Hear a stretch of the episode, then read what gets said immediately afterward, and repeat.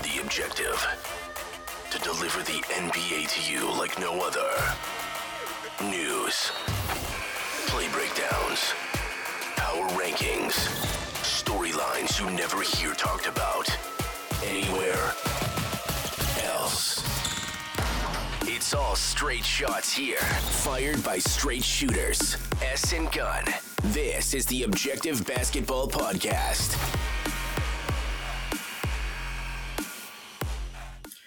Hello and welcome to the Objective Basketball Podcast. As here, as always, we don't have Lauren, but she'll be back for our Thursday show. Today, we are joined by an illustrious guest. He is a senior writer for Sports Illustrated, also no big deal, a New York Times best-selling author of Blood in the Garden, a the flagrant history of the 1999 New York Knicks, 1990s, excuse me, not 1999. Although that, that was also a great New York Knicks team. Uh, the man, the myth, the legend, Chris Herring. How are you doing, sir? I'm good. I appreciate you wanting to have me on and, and kind of tracking me down to make it happen. How are you? I'm good, man. I'm good. Absolutely. Uh, it's it's a pleasure to have you on. Uh, you do a lot of great work over at SI. Subscribe to the to the newsletter as you will, doing the plugs for you right now, just in case. But um, yeah, no, I, I wanted to bring you on. We're going to talk about the Eastern Conference playoffs, but first off, especially with everything that's happened over the weekend with the NBA and the collective bargaining agreement, the NBA has signed a new seven-year CBA with the National Players Association, the the NBPA, if you will. Um, there are a lot of minor changes, but I think there's there's pretty large implications to some of these changes. Um, one of them, off the top, is the ability to curb the spending of higher team higher spending teams, a second apron, if you will, uh, in that luxury tax, losing the taxpayer mid level exception for those teams. You know, can't use cash in trades. They can't move picks seven years away from now. Uh, take they can't take on more money than is being sent in tra- trades. Uh, there's a mandatory 65 games for uh, all NBA selections, and I believe that includes all defense. Although I haven't gotten a clarification on that. Um, the in-season tournament, they they kind of have that in writing now, and then a, a couple of other things, including the All NBA becoming positionless, players being able to invest in in teams and WNBA teams, and obviously the betting and cannabis aspect of that as well. So there's a lot of things to go through, but I guess Chris, from your perspective, what was what's the one that catches your eye and maybe has the the largest scale implication for how you know things look for the next seven years? Well, I I think the second apron. Um, I think the reason you led with it was probably because like that's True. the clearest one that when you look at teams that generally have a chance to win the the title, they're they're sniffing around the luxury tax already. If they're not already in it, they're willing to spend more. Yeah. In most cases, they're willing to gamble a little bit more because you kind of have to roll the dice to to bring home the biggest prize a lot of the time, unless you've just got a, a flat out superstar. And even then, you probably still need to do some of that.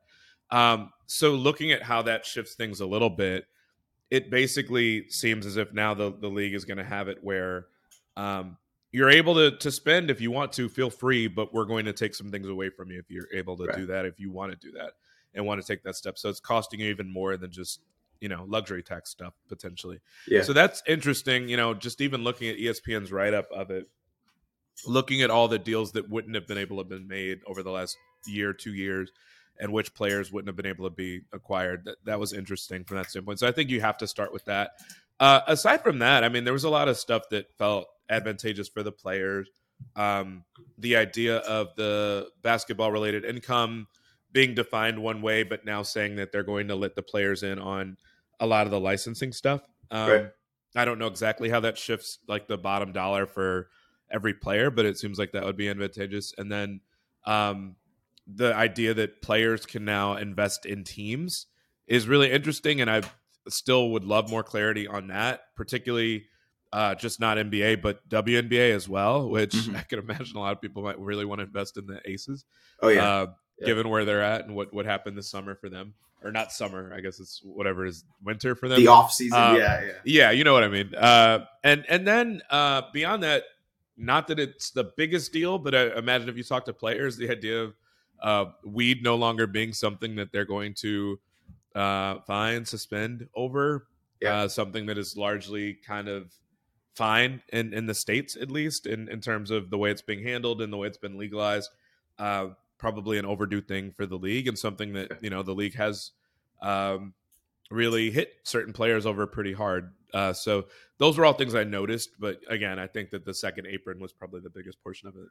On the second second apron topic, do you think it is beneficial to the NBA and and I guess you could say in professional sports in general to have them curb higher spending to stop owners from spending more money? Because I feel like this was a, a, a topic of discussion when this came out. Is hey, should we be uh, helping you know kind of fuel spending in the NBA, or should we be trying to curb it? What's your what's your perspective on that? Uh, I mean, the, the basketball fan in me that's just you know and and also just the part of me that really likes to see history made. Uh, I think that the spending is a better thing. The more right. spending is a better thing. I think it's great when you have um, teams and, and owners that are willing to step up to pay what they need to. I don't think it's possible for every single uh, owner and, and every single organization, which that is why you're seeing this change, is that a lot of these right. owners were not okay with that. Um, just from the standpoint of like the Clippers, we see the Mets doing it in baseball now. Mm-hmm. Uh, with Steve Cohen, I, I think it's great, and I, I, also think that for me, one of the sadder things in sports is, um, for instance, the Atlanta Hawks. They make the Eastern Conference Finals. I won't say out of nowhere, but kind of. I mean, they were basically Surprise. a 500 team yeah. uh, at the All Star break, and then they they let go of uh, Lloyd Pierce. Nate McMillan comes in, and all of a sudden, they just kind of take off they upset the Sixers to make the conference finals against the Bucks, and you're watching all these breakout performances. I, I, I, can think of three or four guys on their own in that series that all really had breakouts and were just great. Yeah. And the first thing I'm hearing from their management after their season is over is like, "Yo, we're gonna have to make some decisions because not all these people are coming back because it's too right. expensive." And it's there is a part of me that, again, just as a basketball fan that has no investment in any one team I don't want to hear that. I mean, I, I, understand like your budget is your budget. You, but for a sport that is making money hand over fist, and I understand that there's still a bottom line that you want to make a certain amount to make it feel worth it to you. Uh, I, I really don't want to see teams like chopping off their limbs basically once they make a certain right. make it to a certain point. You're a championship contender. That like literally you you were a couple games, a couple wins away from getting to the title round uh, which you would have taken out the Sixers and the Bucks to get there. So yeah. um, it's not it, it, it's not lost on me that a team like Sacramento goes out and gets Kevin Huerter for very little, and all of a sudden they are a three seed in the West. Uh, it, that sort of stuff isn't lost on me. The fact that the they couldn't keep stuff together. Um, because they basically couldn't keep everybody happy or figure out how to kind of prioritize correctly. Uh, so I there's a part of me that wishes that the spending could just kind of be somewhat unlimited or that you weren't penalizing teams like that. I understand the luxury tax and yeah. finding a way to still keep it fair. And I thought that that was fair. Maybe there's a more punitive tax that you can implement. Um, I didn't think you had to do this necessarily, but uh, we'll see how it plays out. I mean, it's it's early. Um, there were a lot of us that thought that a lot of things were doing too much, flattening mm-hmm. the lottery odds, for instance, and it actually has made the league really, really competitive. Uh, Along with the playing round, which a lot of us kind of looked at at first, like, why are they doing this? So it might be perfect uh, right. within a couple years, and we'll have to see. There's going to be a lot of money coming into the league. I mean, between the new TV deal that's going to happen in the next couple of seasons, and then you have the the betting money that is obviously fun, yeah. funneling in, right? I think there's just so many avenues to make money, and they've they've given the players more access to that when it comes to investing yes. in WNBA teams and NBA teams. Obviously, the cannabis and, and, betting side of it too, which is an interesting wrinkle. I, like you, am interested to see how they're able to invest in those things without any sort of conflict. But uh, it's yeah. going to be interesting. That's coming very soon, right? Me. Like, yeah, yeah, I think the con. I mean, we actually was it uh was it Chris Boucher recently that said something about yes, yeah, uh, that, and it just like it was a really jarring comment to hear. Oh, yeah. I, am actually surprised it hasn't gotten more attention. And then Bradley again, I'm a Beal. journalist and haven't written about it, you know, but uh, yeah. you know, it, it was a pretty jarring sort of thing to hear. And I feel like if he was a bigger name, or I was going to say if he played in the states, but it's it's still an NBA player saying that he was told this, and yeah. uh, we're going to have more stuff like that because the line has been blurred. I mean, they're in bed with each other at this point. Yeah, so yeah. Uh, it's it's pretty ugly. Uh, the potential for it is pretty ugly. So we'll see what happens. Pretty sure the same week Brad Beal had a similar sort of situation, right? Where he said, "Hey, someone said that you lost me twelve twelve hundred dollars on a parlay or whatever." What that line, uh, where they would draw the sand when it comes to that type of stuff is going to be Mhm. really interesting moving forward because. You're Yes. right. There, it's it's indoctrinated into what sports is going to be for the next you know little bit. Uh, I think the Yeah. the All NBA mandatory 65 games and also adding it to be positionless is going to be really interesting moving forward. I mean, the guys, if we were to do it today uh, for this season, the guys who would be ineligible is a massive list, and it would make your your list a lot easier to pick your All. I know. you know. I wish we could enforce it this year. I mean, uh, to be honest with you, and it'll sound crazy. Um, I also think that it'll very quickly adjust the way guys um, make decisions about whether they're playing or Playing not or not, they're on yeah. the cusp. Uh, because the MVP race would be like a little bit.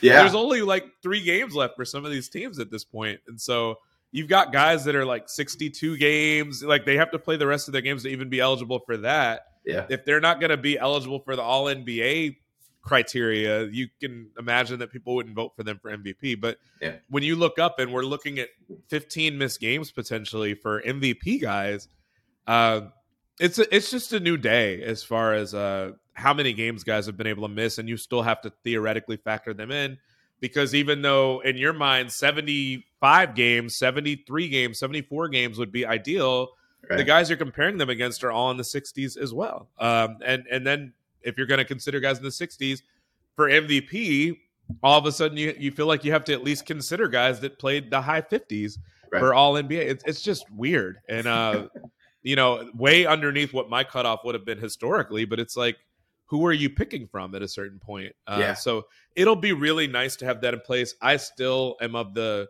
mindset like I vote and and I've only been a voter since last year. Um, I used to work for an outlet that didn't allow reporters to vote when I was at the Wall Street Journal. right. Um, I I I'm stuck in that weird spot where I wish that we weren't voting at all. Um, and the only reason I say that I think that we have the ability to be objective compared to players and people that you know uh, coaches and stuff like that. Right. That said, and I also think we have a better ability to watch more games than they do because they're playing, they're traveling, they're uh, game planning. I've always said advanced scouts would be great for this because they're watching so much better. so much better. Yeah, yeah. Um, but I don't like media involvement with stuff that decides contract uh, rewards and uh, and different things like that and contract incentives. real Uh, tangible money. I mean, look, uh, Jalen Yeah. Brown could potentially lose, you know, 70 million, 80 million dollars here if he doesn't make all NBA. Domantas Right. Sabonis, similar situation. Pascal Siakam, similar situation. It's I don't like that. Yeah. I, I I don't. I mean, it's because then I think fairly or not, I would. I, I mean, I'm saying this as a reporter. I would be. I'd probably have an axe to grind with the media if I didn't make it and I felt like I deserved it. You know, and I'm losing out on that money. Like, how am I not gonna yeah, you tie one in with the other? I'm, I'm sure there are better people out there that wouldn't tie them together, but I probably would on some level. So, uh, even though I think, like I said, we're in position to watch games and more easily positioned to watch them than certainly than players, I think. But uh, I just I, I'm not really sure how it ended up in our laps, so to Right. speak. Um, or, or maybe there'd be a way to, to do it like the All Star voting now, where it's like it's us, but we're a Well- part of it. As Well, I was going to ask you, what would you say is your kind of like a, a solution to that? It- What would Yeah. be the new route to voting, if you will? Maybe maybe that would be the way uh, Mhm. is, is to have it split uh, a few different ways. Uh, I, I still imagine that just you know I think in at least here in, in this country in America, like, um, and I would say more broadly than that, like I think it's been very popular to not love the media in recent years. Um, so I still think that there would be a little bit of, of a um, more critique and people would look more heavily at how we voted, but if you put us on that sort of transparency the way it is now, but also do that with coaches and and players and things like that, then so be it. You know, at Right. that point, you can go after whoever you want, and it's kind of fair game for everybody. But um, you know, I've, I I I'd like to think that it's changed over the years. When I was on the Knicks beat, I remember uh, uh, one person in particular saying like, "Oh, you know, I'm going to vote for this person for six man because man, he killed the Knicks," and it's just like you can't go off of like two games. Like that's the problem with this. So I that's why I do vote is that I feel like I'm making a point to watch so much basketball. Yeah. I don't cover any one team anymore. I watched a lot of basketball when I covered the Knicks too uh, around the league, but it wasn't nearly as much as I watch now as a national yeah. reporter. Um, so I I just kind of feel like people that their sole job is to cover kind of like one team primarily most of the time, or they play for one team, oh, yeah. coach for one team. I just think that they're not in a great position to um, to do it. But Yeah. I, I do think that if you were able to blend enough national reporters, enough advanced scouts, uh, and I'm not even sure what the last group would be, but something where it's like you've got people that you know their job is to watch Yeah. multiple games a night. Um, they're seeing a lot of basketball, and I think that's pretty much all you can ask for. I would love to, and maybe we'll, we we could talk about this off air, but I would love to get your process of what you do throughout the season to try and hit all teams. Because as Oh, absolutely! guy, I can know, tell you right here. Yeah, uh, it's ahead, yeah. it's. Uh, I mean, I remember asking Zach Lowe this question. I don't know if he's talked about it publicly. Like, because I'm he's- I'm like I'm I'm in year one of that, and I'm still Yeah. trying to figure out what the process is of how to hit every team and do it properly. you set up like a grid system and you just you you've for me i try to hit every team twice during Yeah. the week uh and you know some of them you're gonna hit now it's almost easier to do that because you've got back to backs and True. stuff like that yeah, yeah, uh where they're playing each other um and so even if you didn't get them the first night you can watch them that same matchup later in the week uh, or you could catch up on film overnight and stuff like that. Yeah. Uh, but it's it, it's it's so easy to play favorites. There's certain teams you really enjoy watching. There's certain teams that are more of a grind, and so um, you know if that's the case, maybe you try to watch the Pistons on a night where they're playing one of the teams that you really enjoy watching or something Right. like that. But either way, you make sure that you're watching every team at least once, and and try to watch them twice a week. yeah, yeah. Um, and it's it's it's a challenge. It's so much time, and that's what I'm saying is like for me, I would feel somewhat guilty feeling like there might be people out there that aren't taking it seriously. I know I at least take it seriously. I watch a lot of Yeah. games, so you want to make sure that you're um, because of that that you're voting if you can, so that the process is at least. Uh, I mean, it's legitimate either way, but um, yeah. Well, I feel like it'd be a disservice if I'm not objective. voting. Yeah, it's Right. it's as objective as you possibly can. Name of this podcast, ladies and gentlemen. Um, it, it's it's part of the the process to to figure that out. And I think this year, what I've, I've tried to do is I have just a tally system. It's like okay, how just to see where my head's at and where I usually lean. Obviously, being in Toronto, I um, have to Mhm. watch a lot of Raptors games, but just where else do I lean? And look, man, th- them Sacramento Kings, they they make me watch a lot of late night basketball. They, they Man, you know? kept me up a lot of nights this year just because Yep. they've been, and you could see it from the second week of the season. I mean, their Yeah. first week they were competitive. I think they lost the first four games, but then just every game they were in for a long time was really competitive. You could tell something was different with them. I figured it wouldn't last as long as far as how interesting they were to watch, but right. Yeah. Uh, but either way, yeah. Okay, let's uh let's let's get into some uh, Eastern Conference playoffs. But before that, ladies and gentlemen, it is March Mania. Actually, wait, no, it's April Mania at Sports Interaction. The NHL, NBA, Major League Baseball is back, and of course, March Madness. It's it, the final showdown is today or last night if you're listening to this in the morning. So much going on, so much to talk about. It is bananas. Play pinata picks and Minute Madness exclusive games you can't play anywhere else. Use the QR code on your screen at the bottom of your screen to download or visit sportsinteraction.com slash STPN. 19 plus, please play responsibly. All right, Chris, I brought you on here because, look, the Eastern Conference playoff race is almost set. I feel like it is much clearer than, much Yes. more clear than the Western Conference. The West is just muddy. We still don't know. We probably won't know until the final day of the season.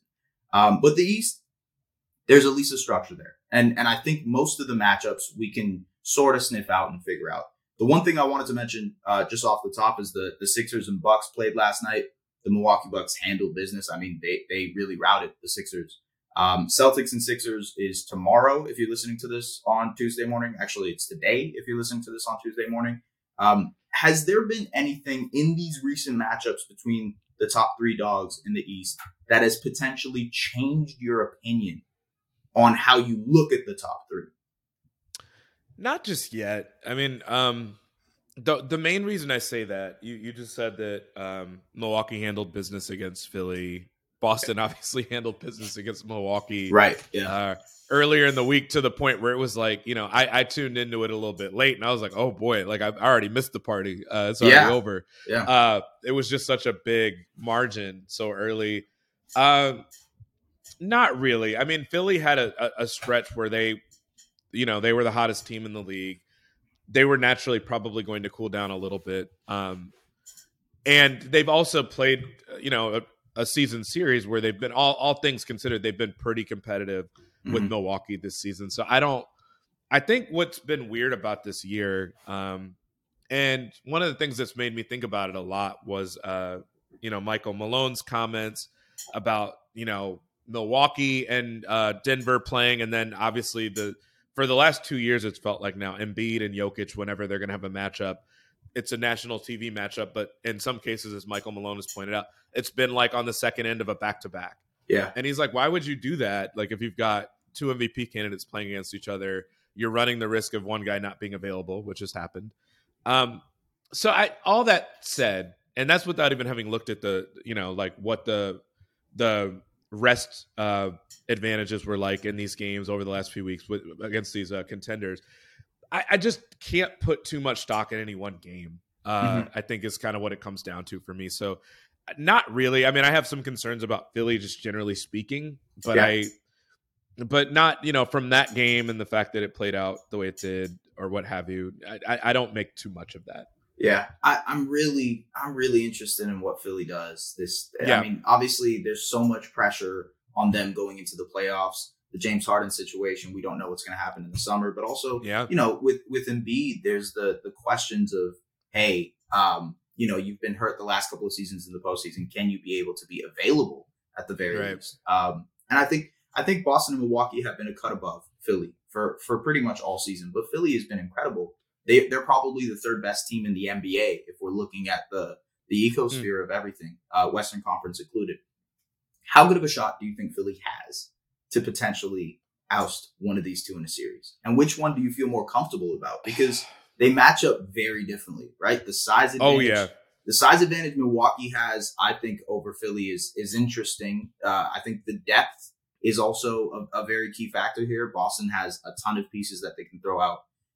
W- w- where do you lean if you had to pick between you know Philly beating Boston or Philly beating? I, I, I really think that, and, and I mean, like the season series, whether you want to make too much of it or not that much of it, Mhm. I, I- I can't ever imagine someone saying that they want Milwaukee, but if I'm Philly, I would prefer Milwaukee. Uh, Yeah. in a in a matchup, they've split the season series with them. As you were saying, they're going to play Boston one more time um, on Tuesday, but they're 0 3 against Boston. Uh, yeah, they do not Boston. like playing the Celtics. Yeah, man. No, I just don't think it's a good matchup for them. And like on some level, it, it's not overwhelmingly complicated. I, I wouldn't think. I mean, Boston's got two of the best wings in the league, um, and when you look at where Philly is potentially weak defensively, I mean, they, you're not. You know, Tyrese Maxey and James Harden are not going to be on all, anybody's like All NBA Yeah, for defensive purposes. Uh, so, or all NBA defense. So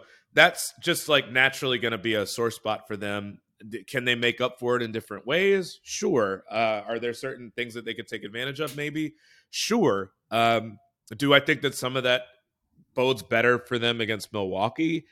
Absolutely. Uh, I think for starters, I don't think that Embiid at least is is like afraid of Giannis when he's coming down the lane. It doesn't mean Giannis isn't going to have success here and there, but the idea of Embiid being able to clog the paint and maybe serve as a deterrent when right. Giannis is looking for things. Also, when we talk about just tiring out Joel Embiid, uh, you're going to see times where Giannis is there at the three point line and Philly is just going to be able to dare him to shoot. And so it's, you know, Giannis will try sometimes to take advantage of that and just try to build up ahead of steam. But I also could imagine that Embiid is going to be able to rest some of the time by just kind of daring Giannis to shoot. You can't do that against Boston. It's part of the reason that, you know, it's going to put Embiid in more situations where um, he's going to have to come up a lot higher. Um, and who knows? Milwaukee will probably do that a little bit too with Brook Lopez. But Yeah. um, I just think that it's it's a little bit, and again, the season series I think kind of tells the story. Milwaukee, I think, is a team I would want if I'm Philly, but I'm not excited about playing either one. You, Yeah, you you just don't know wanna- you're going to have to go through one of them to to to win the East, and uh, Yeah. that's the reality. Is that they're good enough. I, I don't know that I would pick them, but they're good enough to to make it happen four times in a seven game series. They've got you know someone that obviously deserves he should be MVP. It feels like he should he deserves to be MVP, and and is a guy that is rightly in that conversation. Um, but again, I don't know that anybody really in their mind says like I want Milwaukee because they look like the favorites to me. Yeah. Um, despite what just happened against Boston, I think that they're they deserve to be in that spot with with their record, with the fact that they played most of the season without Khris Middleton and without a good Khris Middleton for a long portion of that time. Um, so we'll, we'll we'll see what happens. But I like Yeah. you said, I don't think that Boston is a good matchup for for Philly, at least not from what we've seen. I agree with you. Um, I do think there are two things to look out for if you're Philly facing Milwaukee. That is transition defense. And I think Philly's transition defense has just been really, really bad all season. It goes back to Harden, it goes back to Maxey, but Milwaukee's a team that can get out in transition and they're deadly uh, when they're on the fast break. How they limit those transition opportunities is going to be so massive. The other thing is both Milwaukee and Boston, they can go smaller on you, right? They can start an Al Horford at the five. They can go Giannis at the five if they want to. And Milwaukee now has like a ton of flexibility with Jae Crowder, right? Throwing him in there. Khris Middleton's Yeah, back into he's it. such a big key for them now. Yeah. I could not believe nobody picked him up over the course of the season. yeah. That whole time they was in Phoenix, I still can't.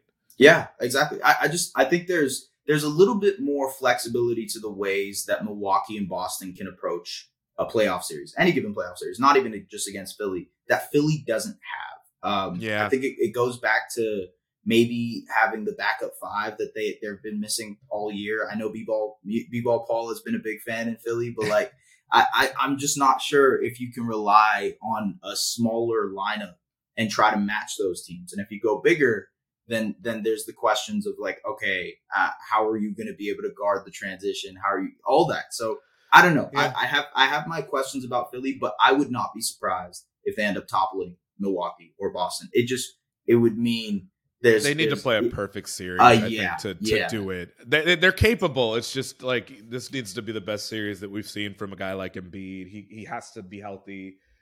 PJ Tucker can't be in foul trouble. Like there's Yeah. a lot. Like PJ Tucker's got to be willing to shoot. There's Yeah. a lot of things in this series that just have to go perfectly. They've got to limit transition quite a bit, as you you pointed out. Yeah. Doc has got to really coach his butt off Oh yeah, frankly. Uh, to to I won't say to give them a chance; they'll have a chance, but um, you know, it, it's just I, I feel like, like you said, it, it does feel like the other two teams are a cut above. Um, feels like maybe even factor in. it, it feels like maybe even Maxey is like the the may, maybe could be the deciding factor. If Maxey is looking like he did in round one against the Raptors last season, where he was last a- year. Yeah, man, yeah, he was he was amazing. He was all 50, 40, 90 on like 20 plus. You know what I mean? So Mhm. I, I I think if he can be that level of a player for you, now there's a level of dynamism on the offensive end that I think Philly can compete with Boston, Milwaukee a little bit more. it would it, would- it would speak to what we're saying about the idea of like maybe making up for where you're going to lose out on defense. 'Cause If he can outshoot the defensive concerns, then Right. sure. But Yeah. if not, then it's uh. It, it's just one where it's hard to see them as the favorite. I'll put it that way. But Yeah. also, let's see what happens in the first round. Uh, you know, we we've seen teams come out of the first round with injuries before, uh, and so maybe that changes the dynamic a little bit too in terms of rotations and whatnot. Yeah, I mean the the Khris Middleton situation last year, right? Like, Absolutely, misses the playoffs, and now the complexion of the NBA, like the, the championship contenders, just completely changed. absolutely.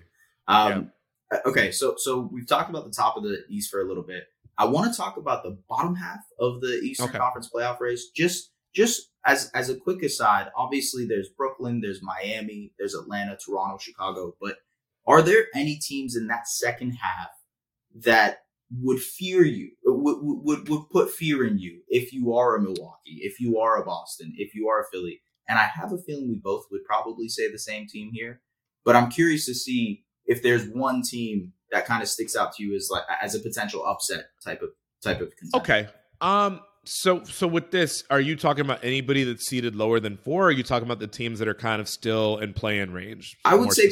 I would say you could do play-in range, but I would say uh, after the Knicks, after the Knicks, Okay, what, okay, what's, fair. what's going on? That's there, what I was know? asking, basically. Yeah, Uh, I'll I'll say Miami. Uh, you know, I, am tempted. I, I, made, I won't say made this mistake, and also they had injuries. I picked Toronto as that team last year, oh, and, nice. uh, yeah. and I, so it's like it's tough for me to go back there this year. Uh, there, there hasn't been a whole, whole lot of consistency there. You're But definitely you see right. the talent. Yeah, yeah. You see the talent, you see the size, and I think it, it, it's intriguing to want to pick them again. I'll say Miami, uh, and, and and specifically, my feeling about Miami shifts a lot based on whether they can kind of displace Brooklyn as the team that's in six. Yeah. Uh, you feel a lot better about Miami's. Like I don't even know that I trust Miami to go in and win two play-in games necessarily. Uh, Yeah. They've had a weird you know, so- season, man. They've had a very. that's how strange season. the season has been. If Yeah. if they're six, like, could I see them beating Philly? Mhm. in the right circumstances, sure. We just talked about what Philly's flaws were. Uh, Miami is not a team that you know is just really uh, burns the house down with shooting or anything like that. Yeah. but they can get hot potentially. They've got the sorts of guys that can, and the sort sort of role players that can. They can play lineups where they decide to kind of prioritize their offense more than their defense, and so they can do it. Uh, and they have experience more so than than some of these other teams down toward the bottom. I would say even more, you know, certainly more than than Brooklyn with this iteration of the team. So I, I could see it. Erik Spoelstra is a fantastic coach. I could see it. Again, do I think it's likely? That was why I asked about the Knicks because I could see the Knicks maybe doing some of that, but I Right, don't right, think yeah. I feel quite as strongly about the Heat or, or really anybody else. Uh, as much as I'm always intrigued by Toronto, uh, but what do you think? How do you feel? I just I think Jimmy Butler is the I mean, whenever you have a chance to to play a playoff series and and you're looking at it, you're like, hey, we've worked all season, we're a top three seed, and oh by Sure. the way, you have to face Jimmy Butler in the first round. Right. I feel I feel like that's a tough pill to swallow if you're Philly, especially because of the the personal side of that. If it's Philly versus Miami, right? You have the Mhm. Tobias Yeah. Harris over me situation, you know. Yeah. Um, I I don't know. I just I think it would be a much closer series if it was Philly Miami versus it being obviously Philly Brooklyn or or or anything like that. I, with Miami though, um, I think there's a level of questions about what their depth can do. I think you know. Oh, for you sure. you know you can you know what you'll get from Jimmy, especially in the playoffs. You know what Bam will give you to a certain extent. I think the offensive but what uh, about everybody else? what is everybody? I, I mean, Kyle Yeah. Lowry, right, is is like a huge factor. That's been uh, obviously watched him grow up here in Toronto, and you have the questions of how much can how much juice can they squeeze out of that rotation? What Yeah. who they can rely on, uh, and I think that's where the questions come in with Miami. It's like how can we rely on eight nine guys to be able to throw into a playoff? Yeah. series? including guys that have been in and out of the rotation, depending on Yeah. what's happening, whether they can give you enough defense. I'm looking squarely at you, Duncan Robinson. Those sorts of things. Like it's a weird. I, I mean, let's just be real. It's it's a team that has done well in the past, but it's part of the reason I think they've struggled is that they have so many guys that they take a lot of pride in kind of the, the homegrown guys and the guys that are um, G League fines and stuff like that. The guys that weren't even drafted, but. Uh, it gets difficult when your rotation is made up of most largely guys like that, and then Jimmy and Bam and and Herro. Yeah, That's kind yeah. of what it is at times. Uh, Lowry has been a guy that you know I think as recently as this past week said he's not going to be able to play in back to backs. So you're at that point you part of you feels good hearing that because you're like we're really preserving this guy for playoff basketball when Yeah. you're not going to have back to backs. But that said, you've still kind of gotten scattershot results from this Mhm. team. It, it, it's it's one of the strangest Miami teams I can remember. It's a team that defends much much better in zone than they Oh, yeah. do uh, Yeah. in in just man to man, and because of that, they use zone like twice as much as anybody else in the league, and so that's Yeah. Potentially a factor. You know, if, if Philly or someone else just isn't hitting shots, that maybe Miami stays in that zone even longer. Uh, you Right. really have to force them out of that. Uh, but that's a comfort zone for them. So Yeah. it, it's it's an interesting team, but it's the sort of team that I think could steal around because of that. Um, uh, let alone the experience, let alone the top level talent they've got with Bam and Jimmy for sure. Also feels like a team that would have to ask themselves a lot of questions in the summer. If If they don't, Yeah, depending Yeah. on what happens. And and maybe it's not like uh, Philadelphia 76ers level questions where it's like, oh, is, where's James Harden going, etc. I think it's Sure. just questions of like, okay, where where are we at here? What is- Mhm. what is our future outlook like? Jimmy's obviously getting into his mid 30s. You have Lowry late in his 30s. Yeah, what are the how can Yeah. we look at the future of this team and what the implication of this team is? You know? absolutely, absolutely. Okay. we have one playoff series in the East that is almost deadlocked in, right? Just just one. Uh, Mhm. And let's talk about it. Cleveland Cavaliers versus the New York Knicks. Donovan Mitchell playing against the team that he thought he was going to get traded to. Uh, you obviously, uh, New York is your stomping grounds, were your stomping grounds. Uh, it's going to be a fun series. I think, obviously, anytime the Knicks are in a playoff series, the atmosphere at MSG is going to be incredible. What do you think is going to be the biggest X factor for that series? Who or what in general do you think is that that thing that could kind of change the tides or, or switch switch the tides, if you will?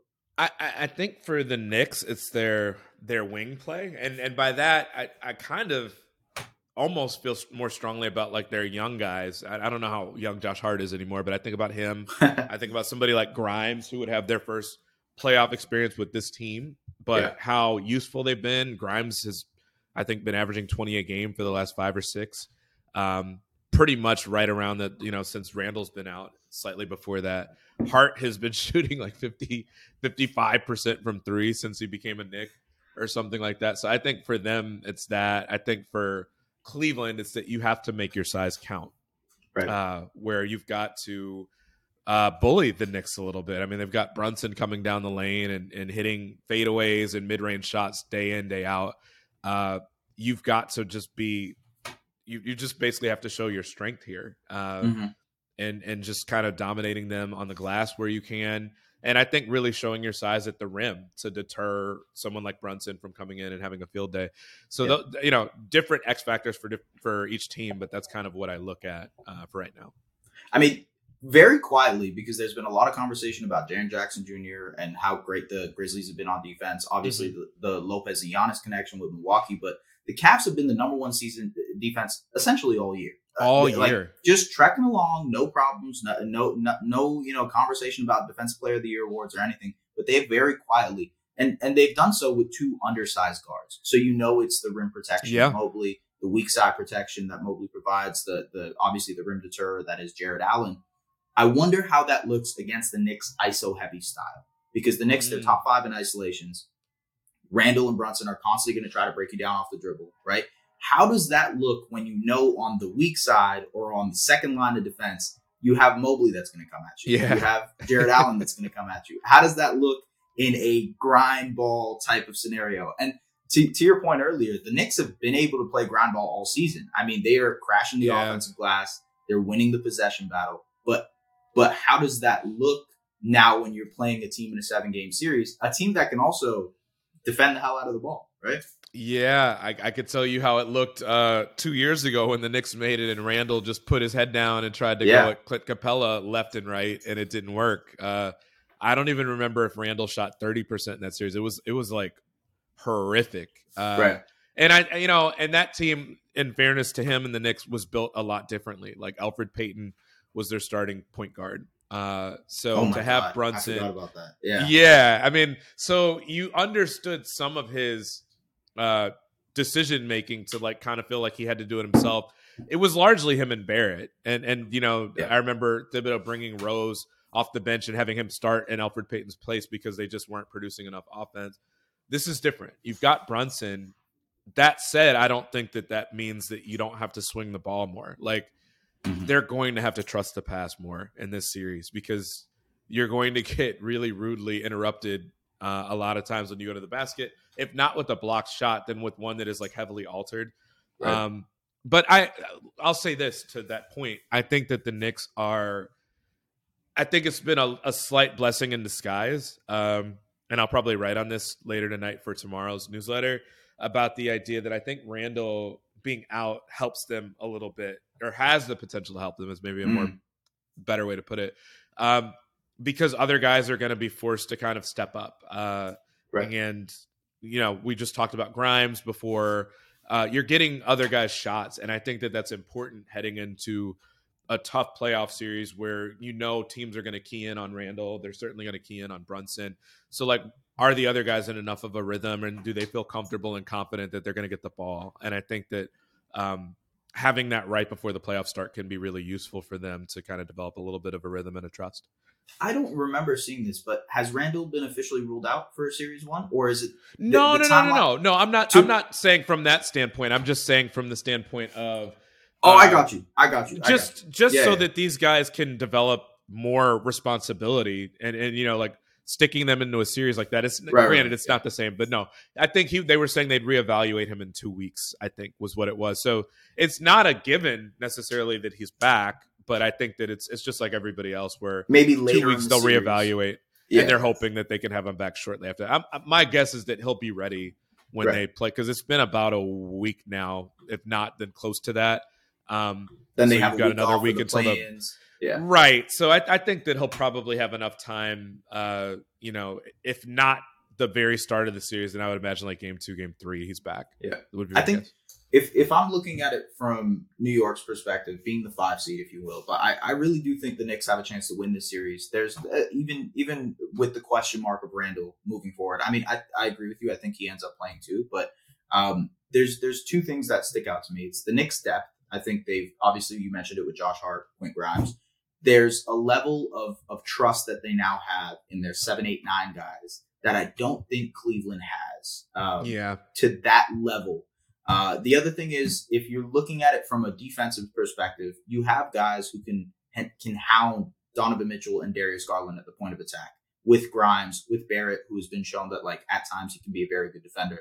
Hart, obviously, Quickley. So these are guys that you can throw out to guard those guys. And the big question with the Cavs, as it's been for the last two seasons, is okay, when the well gets dry on Donovan Mitchell and Darius Garland, yeah. how else are you going to generate Right. something, you know? And that's where I think New York can come in and really exploit that. But what do you, what do you think about, you know, New York's chances against against the Cavs in this situation? No, no, no. I mean, I, I've got in big bold letters here on my notes. Knicks have a big edge here, and it's just Knicks bench Right. versus Cavs bench. Uh, Quickley, I mean, very well could be six man of the year. He probably has my vote. I've, I've been holding out as Yeah. long as I can. Um, you know, but there's only a couple games left at this point. Um, he's he's good defensively. The Knicks are tough defensively off the bench as well, uh, in large part because of Quickley. And that was always a question. I mean, the, the Cavs have had a lot of injuries this year, uh, kind of at that position, uh, whether it's been Wade um, or uh, Mar Stevens, just different guys have been out at different times. And so we've seen a lot of Caris LeVert. Obviously, he can score in bunches. Uh, he also can start for them. Um, they've got Rubio, who came back in the middle of the season off his Cedi ACL Osman, injury. too, right? Yeah. Yeah, so they've got guys, but it's like that you don't feel quite as good about. And and I mean, they went big. They they traded a lot of that depth to go get Donovan Mitchell, so you understand it. Um, I feel a lot better about the the Knicks and their secondary stuff. Uh, I mean, it'll be interesting. It could be a really nice coming out party for uh, for Mobley when we talk about their secondary creation and ball handling. He certainly is Right. capable. Uh, and it'll be interesting too to see kind of how the Knicks match up against some of that defensively. If if he's out kind of more at the elbow, what does that mean for for Mitchell Robinson uh, or whoever is going to be guarding uh, Mobley at different times? Uh, does it kind of leave stuff open along the backside uh, for Mobley to find th- those passes that he really likes to throw? Um, Yeah. So I'm very intrigued by the matchup. I think it'll probably be the best one of the first round, maybe in either conference. To be honest with you. Yeah. Really? So even if it's like uh, Phoenix Golden State on the other side, you think Cavs Knicks? Really? Damn, you mean- you just you just raised a good point. Uh, I, I get like you said, the West is not as figured out of the ones Yeah, we know true, will happen, which is not that many yet. This is the best one. Uh, there are some potentially fascinating matchups out west. I mean, whether it's that, uh, whoever draws Sacramento, we keep hearing Right, the drumbeat of teams gunning for them, and and like in fairness to to those other teams, Mike Brown himself said, "I would gun for us too." So Right. it's uh, I can't remember a time really teams being that blunt about that or a coach saying that himself, but Mhm. as we say that, I mean, we're watching Sacramento continue to give up 140 points at home, you know, Yeah. in, in a losing effort. So uh, I understand it, and it, it'll be fascinating. Like I keep thinking, if Sacramento draws a, a California team, whether it's Golden State or the Lakers, for Yeah. the first round, it's like, oh wow. So Even all of the a sudden we talk Clippers, about their right? home court Yeah. advantage. Mhm. Uh, it- it's a different feel at that point if that's the case uh, versus if they play a Minnesota or something like that. Although Minnesota has Yeah. given them problems this year too, so Yeah. neither here nor there. But it's uh, so maybe you're right. But in the Eastern Conference, I think we can pretty safely say that'll be the most interesting matchup for sure in the, The- the last time I remember, I mean, although there have been a lot of like, oh, let's let's tank to get to six or whatever before.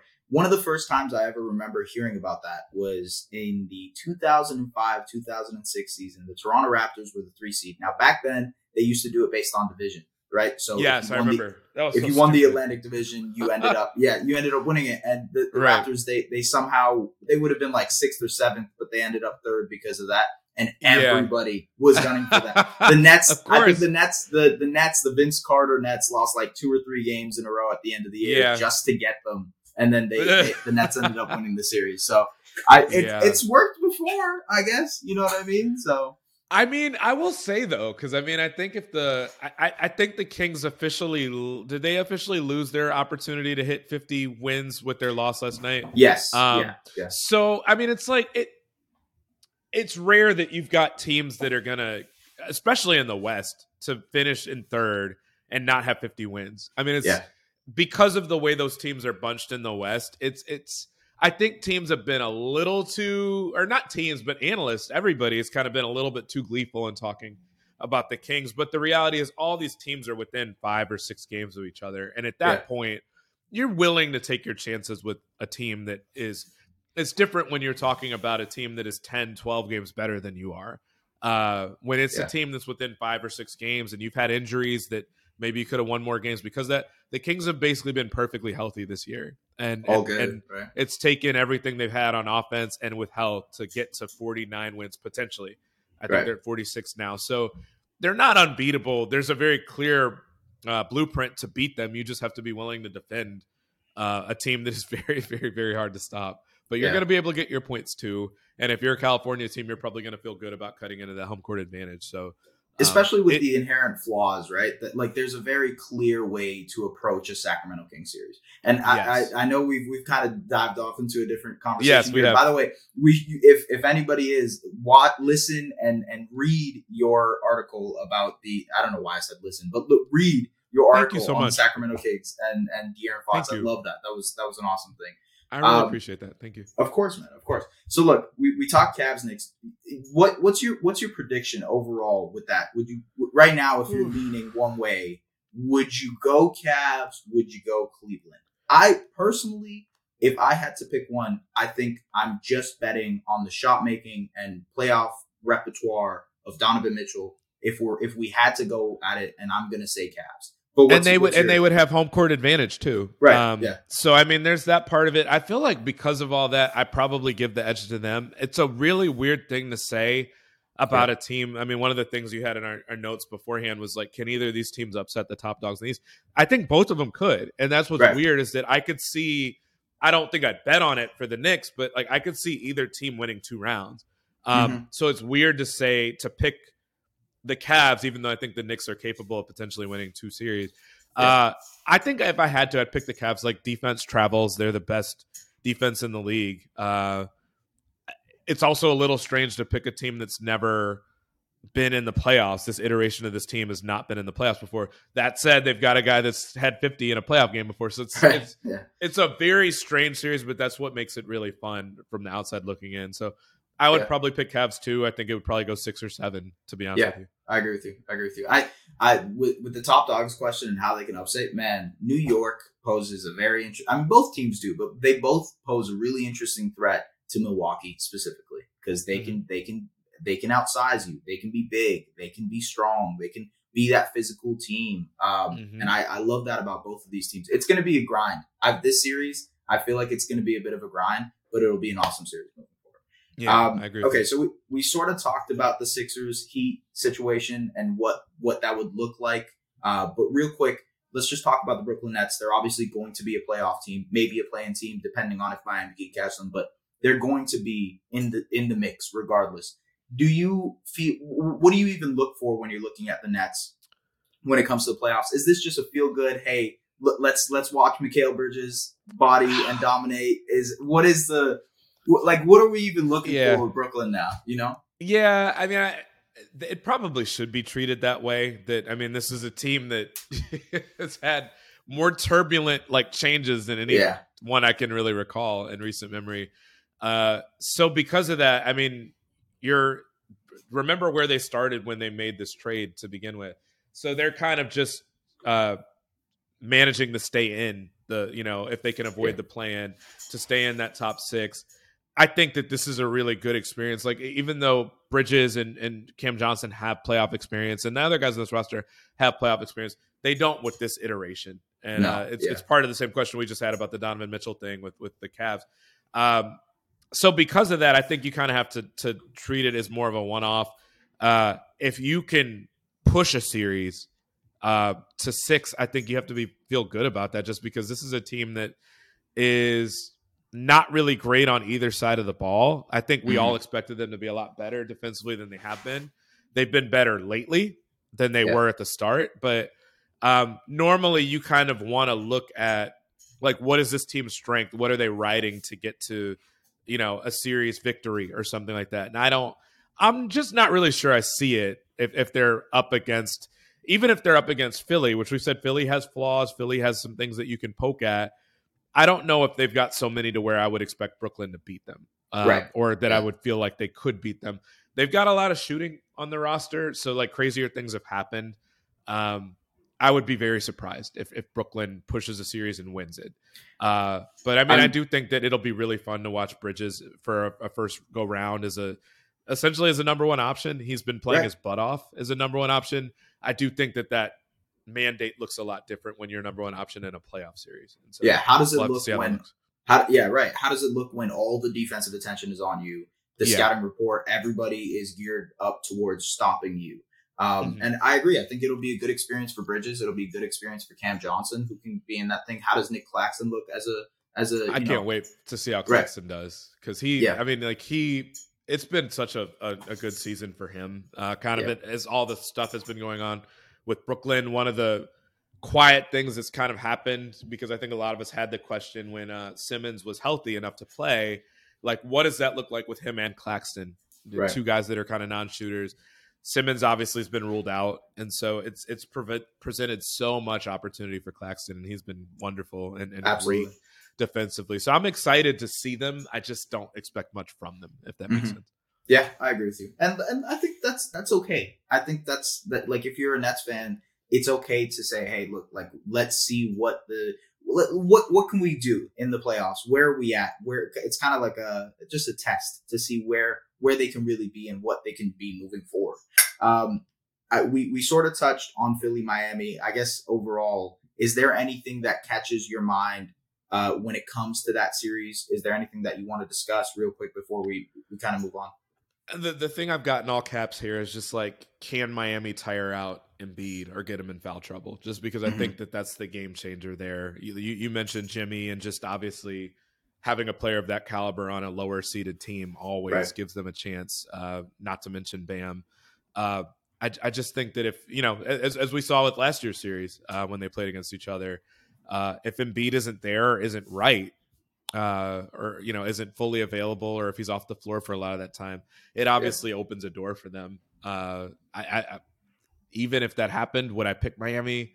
I just haven't felt an ability to trust them this year, which makes it tougher for a team that is a 50 win team going up against a 50 win team. But Right. there's a chance. There's a chance for them to steal a series if they can be aggressive about going in and beating. You know, Jimmy will be. That's just how he The is. playoff Jimmy stuff would be out of this world if they end up upsetting Philly. In the Man, Yeah, like- there'd be so many coffee sales and everything else and. Yeah. shit Yeah. talking. I, I can't wait. I can't wait. I hope it happens.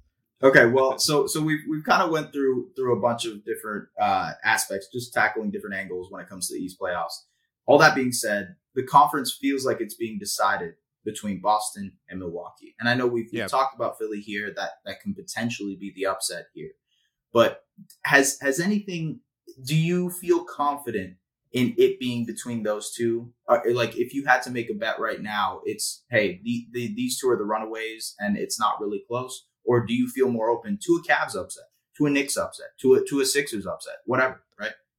Yeah, absolutely. I mean, I think we've both kind of said that we're we're willing to to consider those possibilities. It wouldn't be the craziest thing that's ever happened, but Yeah. um, that said, I mean, we're you know Boston was kind of the dominant team for the first two months or so of the season, and then Mhm. from that point on, even before Middleton was really fully back and really completely looking himself, Milwaukee kind of took that um, that torch and ran with it, and Yeah. Um, has looked comfortable. They've gotten guys healthy aside from Middleton. I mean, obviously Ingles was not there to start the season. Jevon Carter has been one of the the more improved players throughout the league this year. Portis missed time. Um, you know, Giannis has has missed games here and there. They they just look the part, and even offensively, you know, wh- which they did not look good offensively to start the season, which I think was understandable. That's kind of been the case whenever they've had Middleton out for long stretches. Yeah. They've been humming offensively for the most part. Now that that Boston lost. I loss think it's the fifth best half court offense, third best half court. Off- Actually, sorry, let me get this right. The fourth best half court offense since Right. January first. So Right, which they were like a bottom five, bottom six offense for a Yeah. good portion of the first half of the season. So if you were to look at their season long numbers, you're probably thinking there's not much to really be concerned about. Yeah. Uh, you have to kind of have more of a recency, maybe not bias, but just if you shorten the window to just what have you done for me lately, they've been great offensively. Um, Giannis has been fantastic and is going to be a deserving MVP candidate again. Yeah. Um, and I think the big thing with Milwaukee is just that all their guys, uh, not even just Milwaukee, Boston, this is somewhat true of too because of Brogdon this year. Uh, everybody slides down a role and kind of, you know, is asked to do a little bit less because you've got all this playmaking on the Yeah. roster. Carter has been really good for them for the Bucks. Ingles takes some of that uh, off of guys' shoulders for a possession or two.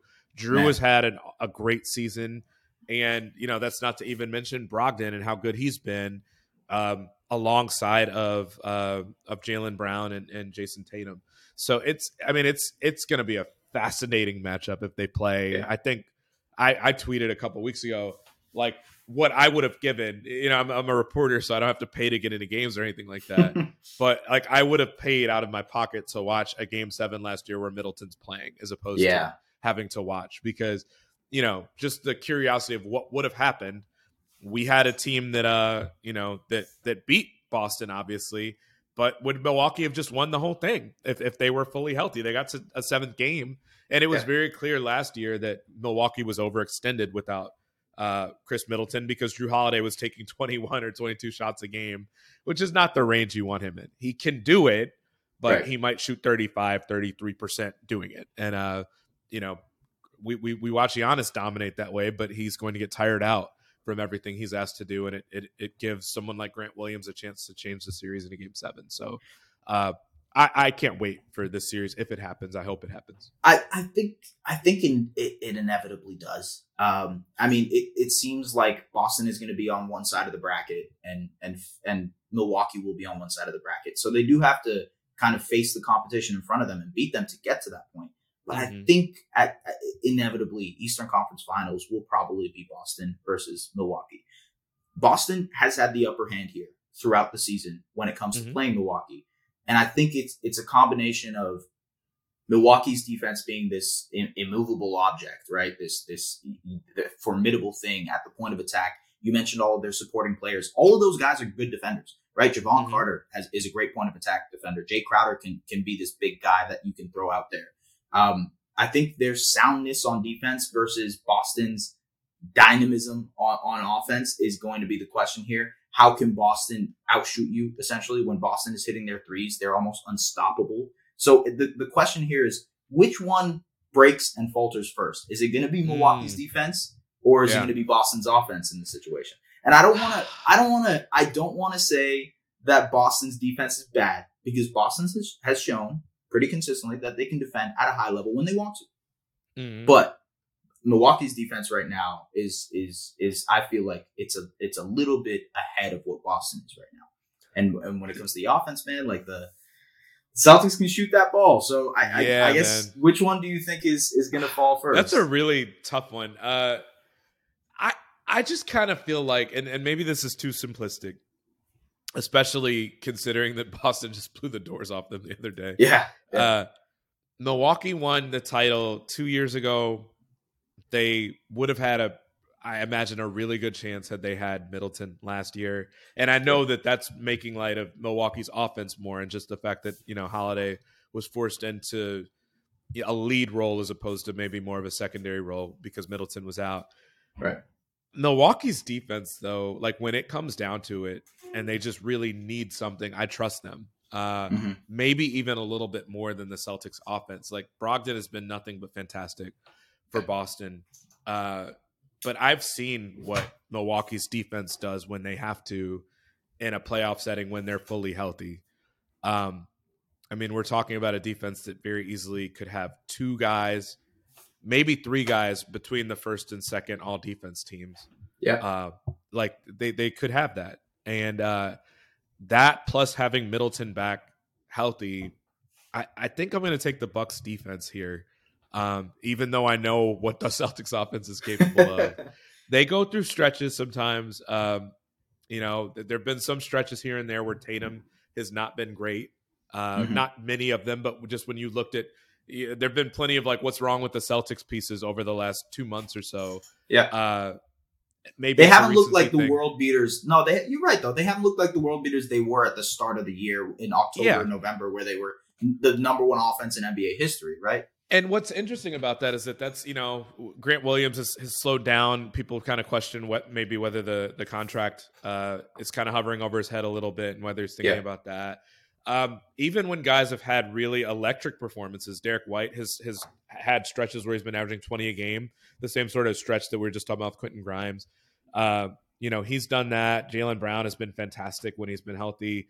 Mm-hmm. I think I still am taking Milwaukee's defense, uh, just because yeah. you you know there's only one basketball sometimes, and I I think Boston shares the ball wonderfully, but I think sometimes that uh, the ball can stick just a little bit sometimes with with Boston in a way that the Bucks will take advantage of. That if you're doing too much of that, they'll load up on you. I think I think the other aspect of this is that how good Milwaukee's offense has looked. So it's like, look, if mm. if you can get stops on one end and then yeah. try to compete and kind of stay up with what Boston is doing on the offensive end, you have a great chance to be able to contend. You mentioned guys like Ingles and Crowder, and I think those are such good connective pieces. They're just yes. guys who are going to be able to make that extra pass. They're going to make the extra shot. You know, if if Giannis is on the bench, he's going to be hitting uh, a shot at the end of the third quarter to kind of send them into the fourth. You know, you right. can see those types of things happening in the playoffs. I would lean, uh, and look, I guess this is us picking our predictions here to to finish this off. I would right. lean Milwaukee coming out of the Eastern Conference because of that, because of the fact that I, I trust Milwaukee's defense more than I do Boston's offense. Do you lean the same? We also have we we also haven't seen what Joe Mazzulla is going to do in the playoffs, which like we haven't True. mentioned his name once. Yeah, uh, just an enormous X factor that we can take all the assumptions and all the data and all the you know what we've seen from the regular season so far. Uh, you know, and and even with Ime Udoka last year, who was fantastic for them. Uh, when it came time to for the playoffs, they were solid coming out of the East. Mm-hmm. Um, the Miami series obviously was pretty much a push. But then you look at the the series in the finals, and just Boston couldn't take care of the ball. And uh, so, I mean, we'll we'll see some of that. We'll see if there are other defenses that can kind of force the Celtics to look that uncomfortable. But um, yeah, like if I had to pick one in the East right now, it, it's interesting. We're talking about the the Bucks obviously a lot.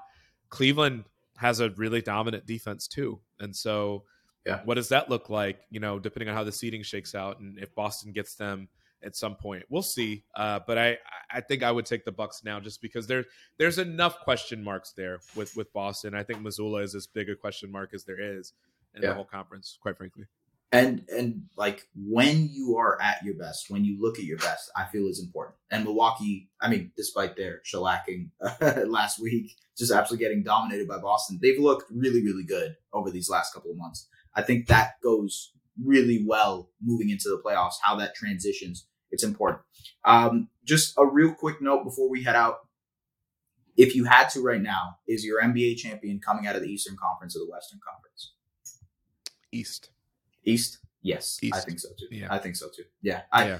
it, it seems like it's the Bucks year, man. I don't know. Maybe there's just it, too it, much of a of Yeah. a, a, a like a mass pile of bodies in the in the Mhm. West, just in terms of like they all beat up on each other. You know, Yeah, every one of them. At one point, like a week or two ago, whenever uh, Denver was just kind of, you know, they lost five out of seven or six out of eight or whatever it had been. So you had them. You had all this stuff going on with Ja and Memphis, who, by the way, played pretty well during that They're- stretch where he was out. Yeah. And even since they've gotten him back, they look good. but yeah, they but they don't have Steven Adams yet, and it's like that's a playoff body. Like you want somebody like him there for Yeah. all the things that he brings and the the experience that he brings. Uh, Brandon Clarke is a huge uh, absence for them, and then you've got the Kings, who everybody's gunning for. You've got the Suns that didn't have Durant back. You you know, and they've looked good by the way. I think they have the longest winning streak in the West right now. Yeah. Um, and you've got the Warriors who can't win a game on the road, and Andrew Wiggins, and the Lakers, and you know, looking good for the most part, but having games every now and then where you're just like, what is this? Like the first game against the Bulls that they played, Yeah. and they just looked awful. Uh, so I say all that to say that like it. I mean, none of these teams look foolproof in the West at all. Um, if you're the Suns, you're probably feeling. I, I, keep thinking that's an advantage for them, just because. Uh, I- I would rather gamble on the idea of like, okay, we haven't played that many games with Durant, but we're healthy right. and we've got Durant and we have Booker and Chris Paul is running our show and we're a pretty good defense. I would roll with that. Like Mhm. uh, the, the the jumbled West plus a team that's pretty good and added Kevin Durant, I would take that. They haven't Right. looked they haven't been problematic on defense. Uh, Not that I expected them to be problematic, but they've been better on defense than I expected. Um, since then, I you know also we're talking about the Clippers too. Like there's so many teams in the West so I would take the East because of that, just because it's clearer to kind of pick out who you trust from that conference. Way But, more I mean, there's- confusion on the West side. Yeah, yeah. I agree with you. But man, like the Suns, if if they just get it together and keep playing the way that they're playing, and Durant, you know, looks like Kevin Durant come playoff time, not last playoffs Kevin Durant, but maybe the Yeah. ones before that. Uh, it's really entertaining, but I think I'll still take somebody at the East for now. yeah, a rematch of Phoenix Milwaukee this season with Durant. Ooh, I'll be- take it. Ooh, yeah, that Ooh, that I would be. take it. Yeah, I mean, basketball fans around the world, journalists, reporters, they would be dying for that type of series. That'd be Um, amazing. Chris, man, you you are awesome. The the work you do is great. Is there anything coming up that you want to mention, uh, work wise, that that you're going to be doing before we head out? Not really. I think uh, hopefully trying not to write too too much this week, uh, just because we're we're gonna have to start filing these playoff stories, these playoff features. So I've got to try Yep. to get on the phone and get out to a couple more games before the season's over. But nothing too big. Just my newsletter that comes out every Tuesday. Okay, awesome, man. Chris, again, you do great work. Appreciate you jumping on You too, pod. man. Uh, we'll we'll be we'll be chatting more, man. Hope to have you on the pod uh, more often, man. I really appreciate it. Thanks so much Yeah. for having me on. And you take care. Absolutely. All right. Thank you, everybody, for listening to the Objective Basketball Podcast. We will see you guys later. Take care. Follow hosts at Just S Baraheni on all socials and at The Lauren Gunn on Twitter. The Objective Basketball Podcast, delivering the NBA to you like no other.